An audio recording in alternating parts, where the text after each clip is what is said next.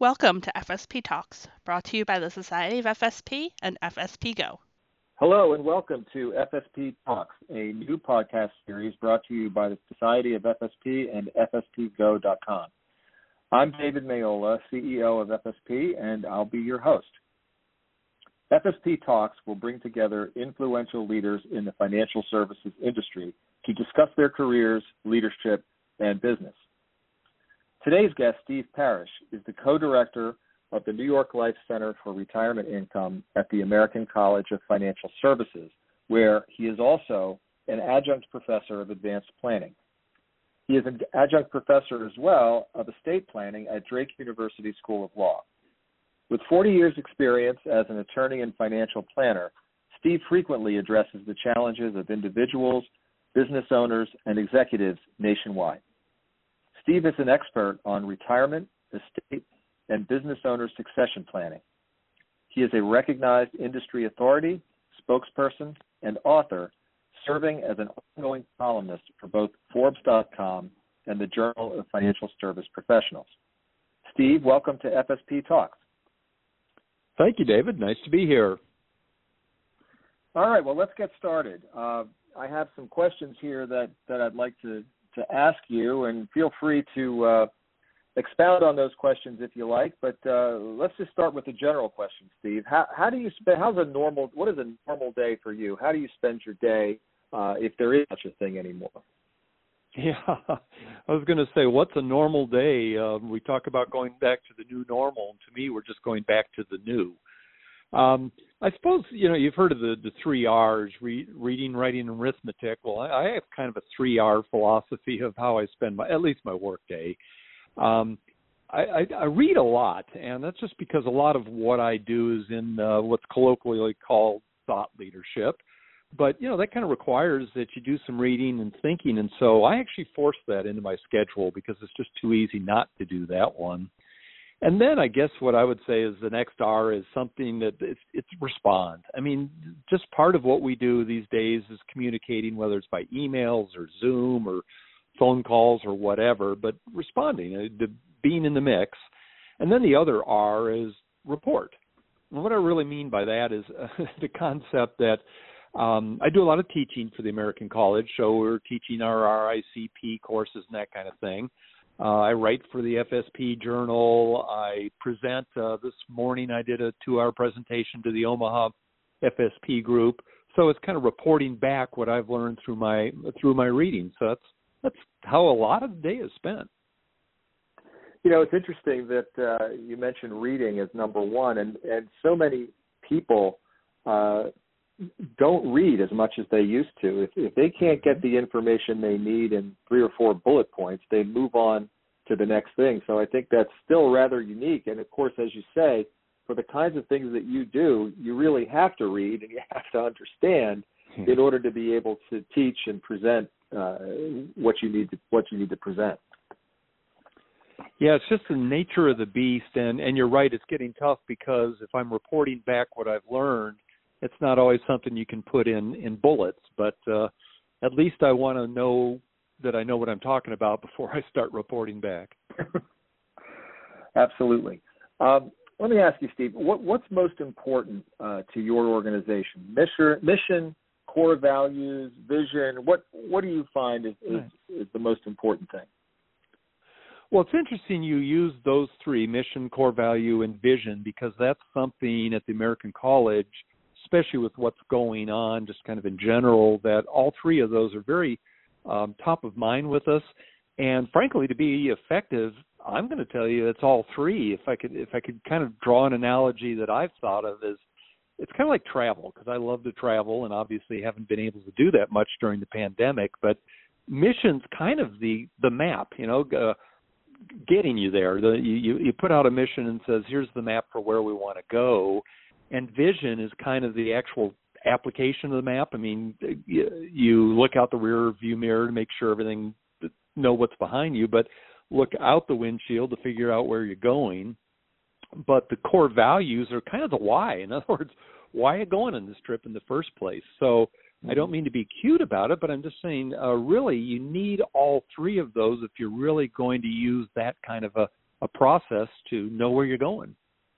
No, I think I think you're right. And one of the things that that we talk about at FSP is making sure that we stay on mission because it's so easy uh, to get distracted uh, by something that may be important uh, but isn't really uh, the mission of the organization. And, and sometimes you have to steer the ship back to okay, are we are we doing what we're supposed to be doing? Are we are we are we fulfilling our mission and not fulfilling someone else's mission? Right. Right. And uh, so how what about as as you know mission core values vision of course are very are very uh, crucial to any organization what about organizational culture um, and and having people in an organization that fit a certain organizational culture is that something that uh, you have experience with or that you you find important well i do because i have to admit over the years i've been a little dubious of all the work that sometimes goes on at the board level and senior management on getting to mission and vision and core values because they kind of go through this big long process, decide what it is, call it accomplished, and move on and then do whatever they do. And the organization doesn't really know, so they don't come out. Maybe the board and senior management's inspired, but no one else knows what's going on. Um, recently, I've seen a better use of that. Um, we're doing this at the college with the new president, and I, I think it's an idea worth mentioning, especially in light of what's going on where we are socially distant, and so we're doing all this um, via electronics. Is we have these meetings that are called all hands meeting, as in all hands on deck. And what happens is um, the the president, senior leadership, and then reports being done really go to. this is done every other week um, to everybody on a Zoom meeting. And what I really like is providing tangible examples. So rather than saying, you know, uh, our mission is to bring education to the masses. What's that mean? Is instead saying, well, this week we have somebody presenting on such and such a topic. I think what that does is that way people who are actually doing this, I mean, you know, the the day-to-day work of it get re-inspired every couple weeks because somebody is saying here's something that another department or you're working on and here's how it fits in the mission. So I think that's a a really good way to avoid institutionalizing. You can never totally avoid it, but I, I find that effective using the mission, using the vision, but using actual tangible examples. Yeah, you, have answered a question that I, that I was going to ask later about how, to, as your organization gets larger, you've already answered it. As, as the organization gets larger and larger, you know, how do you prevent, uh, you know, your your best people from, uh, you know, losing their inspiration? I think you think you answered that, um, and I think you're absolutely right. Uh, you know, we all we all make decisions every day in our careers and our personal life and you know granular decisions at work to you know do x instead of y. And you know we like to think that we we make the right decisions more than the wrong ones. But is there a decision that you've made over your career that stands out as one that uh, maybe you wish you hadn't made and would have gone a different way? Well and i don't mean to be flippant about it but in many ways i'm everybody has their own personality. I'm not regrets oriented and so I really, and sometimes I drive my family crazy saying that. They'll say, you know, now that you're not young, what uh, what do you regret in life? And I really don't have regrets. I, I I always them the same pat answers. I wish I'd studied more math when I was younger. Well, that's that's a pretty minor uh, one, but but in other words, I mean, we can learn from our mistakes. But uh, you know, when you when I get to ask that question, um, I love my family. I love my career. Uh, you know, so it's kind of uh, I don't know. Um, it's it's hard to really look back and say how would the tra- trajectory been different if I had done something else. No, that's a listen. That's a healthy, positive uh, outlook, right? I mean, I, I've heard some mm-hmm. people mm-hmm. say, and I try to keep this in mind. You know, you can have two experiences: a positive experience and a learning experience, and that mm-hmm. kind of cuts the legs off of a negative experience, right? Which is basically what you're saying uh, that even if it is a decision that that maybe wasn't exactly what you expected, uh, you can take something from it, learn something, and move on and turn it into a positive. So it's probably a a really uh, healthy outlook to have. Um, what about this? What about in your business, Steve? Of course, you're always talking about risk. Um, what's the most important risk that you've taken, and why that particular risk was so important? Yeah, that one I I think I really can answer better. And some people would say, well, gee, he gave up a corporate job to start his own financial service, you know, retail business. And yeah, that was a risk. But the one I think of is I was with a uh, I was a big fish in a smaller organization, and I really thought I want to kind of swim with the big fish if I can take that metaphor to the extreme. And so I left a really good job where I was, you know, getting paid well, and I was um, involved in some senior levels of management, and went to a much larger organization, um, not at the same level. And I, I always look back and, and think that that was a smart move, simply because um, that forced me to work harder, reach out more, take more risk because I wasn't the the big kahuna, and so I was rubbing shoulders with uh, some really or rubbing fins, if I'm going to keep my metaphor going here, um, with other people that really had succeeded. So I, I look back, this is about 20 years ago, and think that was I was really pleased I made that move because it forced me to keep growing rather than just say, "Wow, I'm important with this organization, so I'm done." No, that's a great point. I, I know that uh, I feel the same way about uh, promoting individuals within the organization. Sometimes uh, you have a really good employee, and uh, you know they they do their job really well, and you promote them maybe something that's a little bit beyond their reach, right. and they usually really step up and they and they really grab a hold and do a great job. And and so I think that that's important not just for yourself but but to help other people as a leader lift them up and give them opportunities that perhaps are a little bit of a stretch but uh, I think I've found anyway luckily that uh, most people do step up. So that's that's interesting yeah so yeah. how do you you know we have again back to this uh, term our, our new our new normal whatever that is. Yeah. um, with everything going on um, how do you keep your team motivated uh, despite all the conflicts that are that occur in the in the workplace and obstacles and and maybe even go further and say how can you still keep a handle on that in this new virtual world that we have Right, and I I would almost look to you to see how we have all these chapters spread all over the country. You've been dealing with this issue for decades. Uh, for a lot of us, frankly, it is a little newer. But you know, I had an experience last week where something just went totally wrong, and um, my I just remember having butterflies in my stomach and everything else. But one of the things I did was kept a fairly level voice and kept saying, "Well, we're going to work through this and let's do this." But frankly, most of it was being done by email, where they can't always read the tone of your voice. Um, mm-hmm. you just know not to use all caps. but I just, you know, kind of kept working at it, and people were saying, "Oh no, this is terrible," and and something that where I'm going with this that made my day is when, once we got it all kind of resolved someone wrote me that was uh, handling this. Uh, thank you. You are the Zen master. You kept so calm and cool through all this. And I wanted to say, are you kidding? I was stroking out. but uh, there's a practical, what I'm getting at is I think one of the things in management or leadership, whatever you want to call it, when you have all these conflicts and obstacles, remember uh, I'm I'm at a college, so you're getting with all the egos of faculty and everything. I really think something can be said for I don't know if it's the Zen master, but for staying calm. Um, and you can do that even in your emails, how you phrase things and how you you know don't use adjectives you don't need to use. Try to stick with the facts. So it's a new way of doing what we've been doing all along, but I can reflect calmness in my voice in my emails. I just have to be careful. I always read my emails a second time to see is there a way I can either make it simpler or less emotional, or maybe there is an adjective that will make them understand where I'm going. But I think it's the same kind of things, but instead of verbal, so much of it is in written form.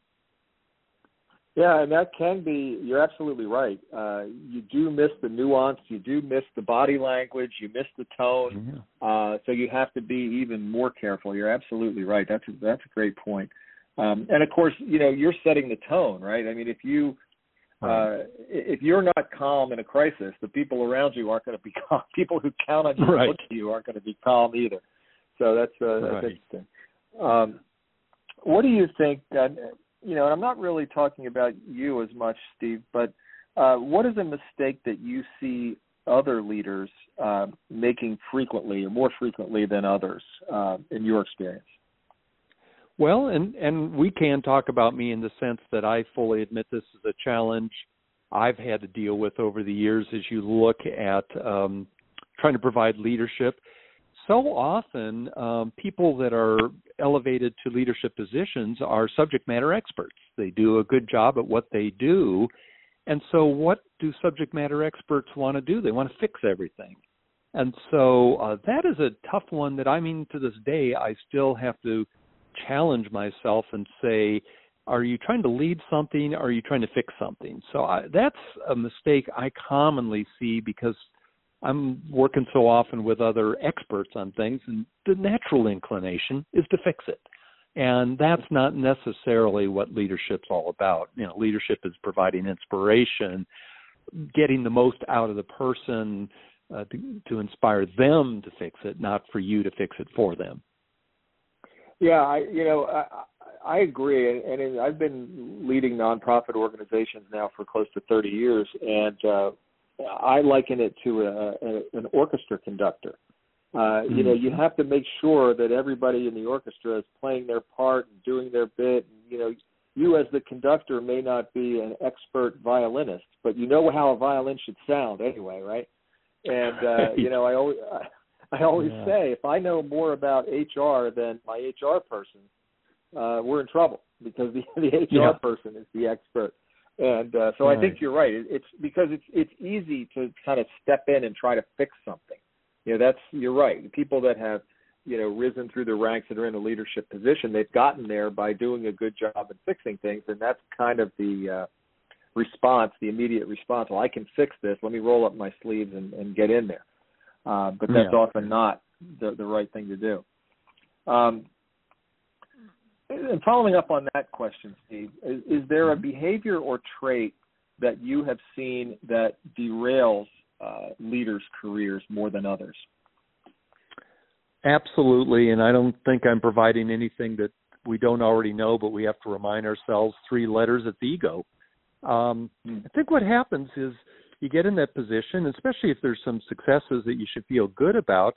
Um, you're often going to hear about it because sometimes um, those that you're leading are either sincerely or disingenuously complimenting you. And at some point you transition from realizing that you're the leader of the organization to thinking you are the organization itself. And once mm-hmm. ego kicks in then you start making either poor decisions or not really involving um, your staff and your people. And so I, I think more than any one thing, I don't think it's the bad decisions or anything like that. I think it's it's the people who let their egos take over and then aren't listening and can cause problems simply because they think they are the organization rather than just helping lead the organization. That that's a great answer. Um, you know, sometimes I'll see leaders that have to dominate the room all the time, whether they're in a mm-hmm. board meeting or they're in just a director's meeting or a senior management meeting. They have to be the focus and they have to be the one talking all the time. And that's very often a mistake when there are other mm-hmm. people that can contribute. And uh, you, as the leader, can kind of shine the spotlight, right, and help the other people to step up and, and do what they need to do. So I, I think you're absolutely right about that. Um, how about somebody who uh, is going into a leadership position for the first time, maybe stepping up from a line position to a middle manager or a middle manager to a senior manager? Um, what advice would you give somebody like that who is stepping into leadership for the first time? Well, David, let let me parse it into two pieces and see if this if you agree with this. Um, one thing I would say is we're all in leadership positions. I mean, in the sense that we're hired by an organization to provide some kind of talent. So um, over the years, I've often, and just as an idea for what I like to do, I've often pushed to have less staff or no staff because my leadership's been more as thought leadership, just because of what I do. So um, I'll take your question and say, in some ways, it's more oriented to people whose leadership involves management staff and that kind of thing. Now, when you're new to that, so where you're responsible for leading someone else, um, then you treat it as part of your learning. I, I think um, that's what I did when I went from being having my own financial service agency to suddenly having a bunch of people reporting to me at a corporation um, and it wasn't easy because some of the stuff isn't interesting to me. But I would read the books, the articles, uh, talk to others. I think nowadays um, study groups have been acknowledged as a great way to do it. So you treat, if you're new to this, if you're new to managing and that kind of thing, you treat that just like anything else you did um, that got you to being a subject matter expert. But now the subject is things like management, and you just, you just treat that as part of your job. Much like I said at the beginning, I treat reading as part of my job. Mm-hmm. Yeah, and given what you've said about your reading and so forth, I, I can probably predict your answer to this next question. But uh, are there things that you do to ensure that that you continue to develop and grow as a leader? Well, I mean, yeah, the things we talked about, but I think part of it um, is involving others and uh, you know learning from them and i mean that very well and i'm going to give you a specific because i was on the board the national board of um, fsp several years ago and you get to kind of make your closing remarks uh, when you go off board. And one of the things i said to him and i meant it in the most sincere way is i was being paid by my company to in theory be the smartest person in the room. And I don't mean that with ego. I just mean they would send me out and I'd go into let's say an FSP meeting and tell them all the smart things I did. So this morning I talked for two hours and other people didn't talk. But one of the things I, I learned uh, from my involvement with the FSP meeting was don't believe that I am the smartest person. You know, really listen and, and absorb from the others. And I think that really is something because as you get into leadership situations, so many people are looking for the smarts you have but to keep yourself fresh and learn and not let ego eat you up and all that, one of the things you can apply is to treat yourself not as the smartest person in the room and listen and hear what they have. And I mean, there are physical ways you can do this nowadays in this environment. Um, if you're putting on a meeting, Zoom is pretty good at doing polling. And so polling's kind of a way of saying, what do you think about this issue? Or using the chat function so that it's not just uh, directed one way. So that that's something I'm really, and it's a struggle, but I'm really try to work into the process is ways I can get feedback rather than just provide my feedback to them. Yeah, I, I couldn't agree with you more. I mean, there's there is, uh, you know, I always feel like I can learn something from almost everybody. I mean, there's there's always a nugget that you can take from, regardless of the level that somebody might be in an organization uh, you can't take the position that you you can't learn from somebody or, or somebody else's experience because there's always something that you can take away. So I, I couldn't agree with you more. Um, Steve, you you and I both have been in our careers for a long time, but uh, mm-hmm. if you were given an opportunity to change careers, would you, or are you really happy in, uh, with what you're doing and, and uh, would stay exactly with, with, with, with what you have? Well, I'd answer that question to say I did, meaning um, it was uh, I've been involved with financial services more at the um, corporate level and doing it myself.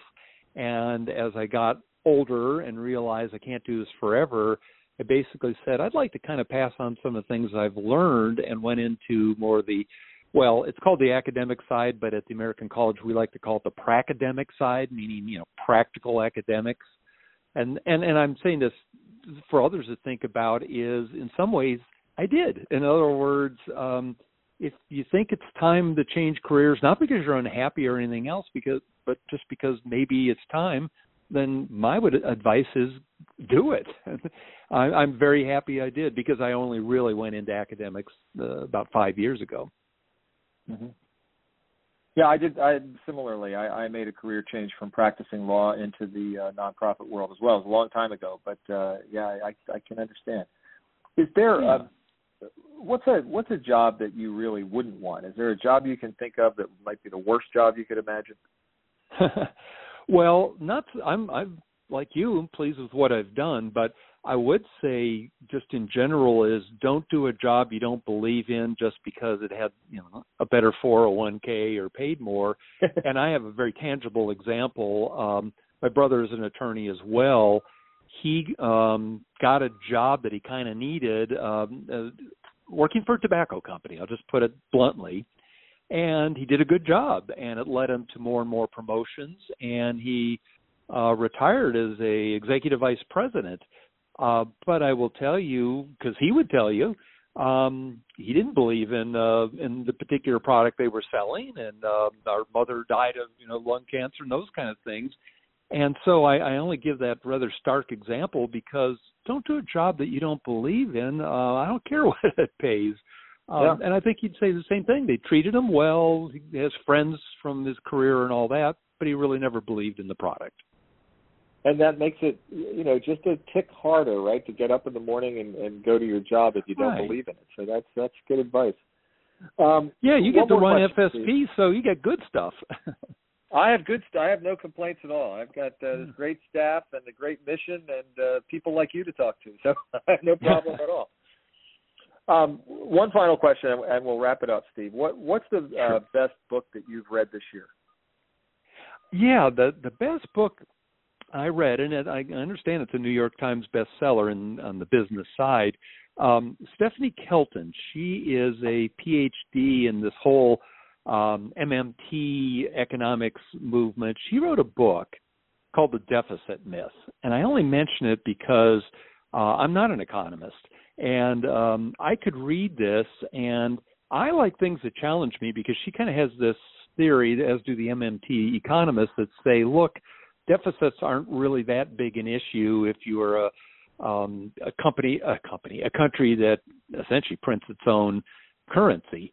And even though I read it and at the end said I'm still not convinced, I thought, wow, I came out stronger because it wasn't just a book I read that reaffirmed what I believe. It really challenged my head. And I got to admit, maybe it didn't change me, but it did expand my thinking. So, The Deficit Myth by uh, Dr. Stephanie Kelton and that's a great perspective to have in, in our polarized times, right? Is to uh, right. hear and read about something that's uh, maybe not what you believe, and, and uh, makes you think a little bit. So that's that's uh, it's an interesting interesting comment.